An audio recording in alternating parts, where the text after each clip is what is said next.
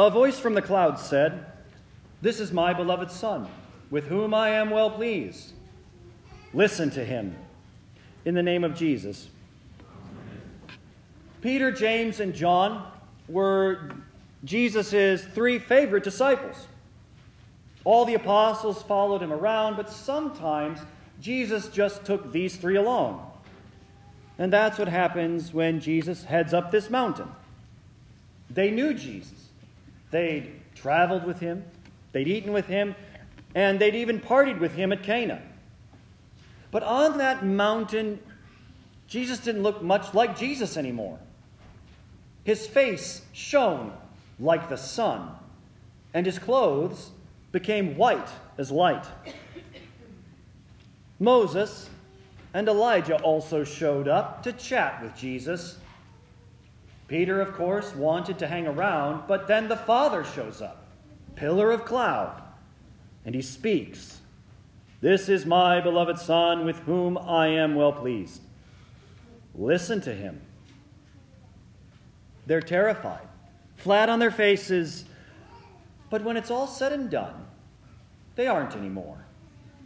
Then they see and hear only Jesus. Rise, have no fear. At first they were afraid, but then they weren't, because they listened to Jesus. And you only have no fear when you listen to Jesus. We must listen to Jesus. God the Father commands it. No one can dodge what he says, or avoid it, or wiggle out of it, or soften it. Listen to him. This is no joke or suggestion. Listen to him.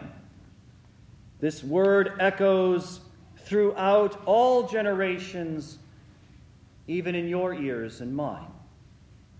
The Father means it now, just as much when He first said it back then. Listen to Him.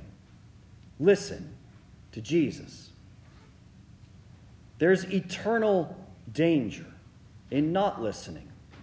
The Father isn't messing around, He's deadly serious.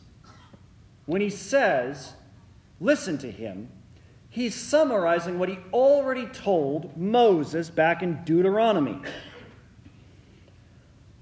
I'll raise up for them a prophet like you from among them. I'll tell him what to say, and he'll tell them everything I command him. I'll hold personally responsible anyone who won't listen to my words spoken by him. The Father's command is clear listen to him. The consequences for those who don't is also clear. I'll hold personally responsible anyone who won't listen to my words spoken by him. And if you're not listening to Jesus, you are still listening to someone else yourself, the world, maybe even the devil. That's pretty scary. At least it should be.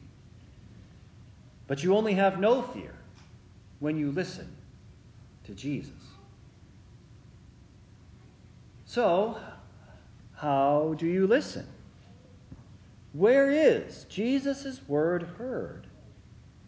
You all know, don't you? So, why don't you? Listening isn't just obedience, but faith. Faith never believes that God makes empty threats. I'll hold personally responsible anyone.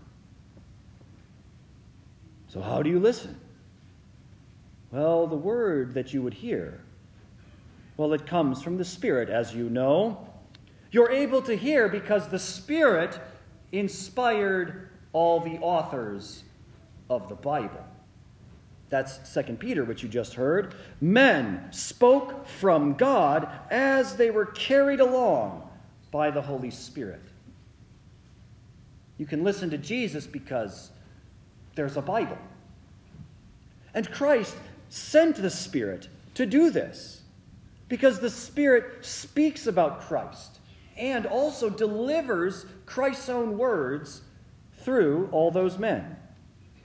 As St. Peter says, the Spirit of Christ in the prophets was explaining about your salvation when he predicted the sufferings of Christ and his glories that would follow.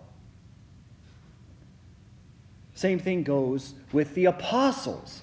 Jesus promises the apostles that the Spirit will teach you all things and bring to your remembrance all that I have said to you.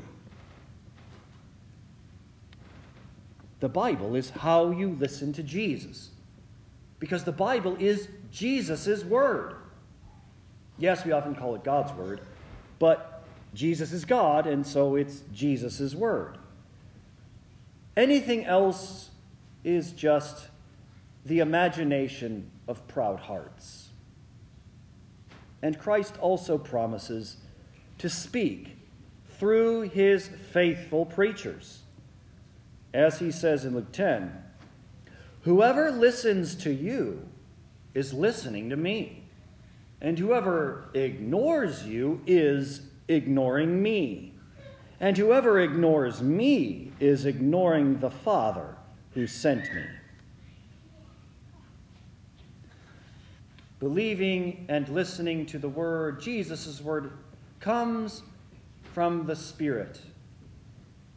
My sheep listen to my voice, Jesus says.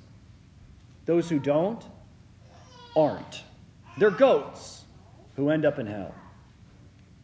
And our flesh, even as sheep, won't ever or ever want to listen to Him. Because our flesh wants something else besides His Word, whatever it may be. Second Peter even says today that the prophetic word, the Bible, is more certain than any experience, even the transfiguration. The still small voice of Jesus is written in the Bible. Who needs that? says the flesh. Dusty Bibles prove it. Whoever won't listen to Jesus' word doesn't have the Spirit or faith, doesn't have Jesus or the Father. As Jesus himself says, If anyone loves me, he'll cherish my word, and my Father will love him. Whoever doesn't love me doesn't cherish my words. My words aren't mine, but the Father's. If you are listening, then the Spirit is working that within you. He opens ears to hear, eyes to read, minds to understand, hearts to believe, and even He opens mouths to speak Christ's word. This is what the Spirit says through Paul in Colossians 3. Let Christ's word dwell in you richly by teaching and warning one another in all wisdom, by singing psalms and hymns and songs of the Spirit. A Bible passage for why we worship the way we do. Ignoring, shrugging off. That's from the devil and your flesh. Paying attention believing, speaking, singing. That's from the Spirit. He gives you an open ear. Just like, as Acts 16 tells us, he opened Lydia's heart to pay attention to what St. Paul said. Faith comes from hearing, and hearing through the word of Christ. So, let's listen to Christ and then we will have no fear. For he says, Rise, have no fear. He delivers peace and comfort in his word. Yes, there's a lot in His Word about what He expects us to do. Actions do follow actual listening. The Bible, Jesus' Word, is the only flawless rule for what we believe and for what we do. It does contain commands, it also contains many promises. Rise and have no fear is his promise today. Rise, have no fear. I died and rose for you. You're my disciple, baptized into my death and resurrection for the forgiveness of your sins. I gave you the Spirit, the Holy Spirit, there, a gift given today to Waylon. I give all my word to you, Jesus says, for your faith and your daily life in the Bible. I have absolved you through the pastor I sent. I preach to you in his sermons. This bread is my body, this cup is my blood, given and shed for you for the forgiveness of your sins. Eat it, drink it. And to everything that the Son says, the Father says, listen to him. Or as Jesus puts it, if anyone loves me, he'll cherish my word. Whoever doesn't love me doesn't cherish my words. Faith listens to all that Jesus says, not some, but all. Strong faith doesn't pick and choose. No smorgasbord with Jesus. Rise and have no fear in many and various ways. He does this in many and various ways so that you would be His. At the resurrection, on the last day, that very day is the day pictured at the Transfiguration. That's a sermon in itself, but I am out of time. But on the last day, Jesus will say to his sheep what he has been saying all along Rise, have no fear forever. Only when we listen to Jesus do we have no fear. It's why the Father gives the command. And we should fear his wrath and not do anything against what he commands, as the Catechism teaches us. But it's also the very reason Jesus makes so many and various promises. Faith, worked by the Spirit, listens to them all, receives them all. Unbelief ignores doesn't listen, refuses to listen, keeps its own ideas and traditions in one ear and out the other. With anything that has to do with God's Word. And there is endless fear or anger produced by fear. Only when we listen to Jesus do we have no fear. And his words and promises raise us up, forgive, refresh, restore us, calm our fears, give us peace. Our Lord speaks, we listen.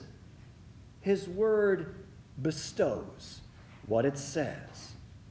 And faith that is born of what is heard acknowledges the gifts received with eager thankfulness and praise. And so we do listen to him and rise and have no fear and depart in peace. In the name of Jesus.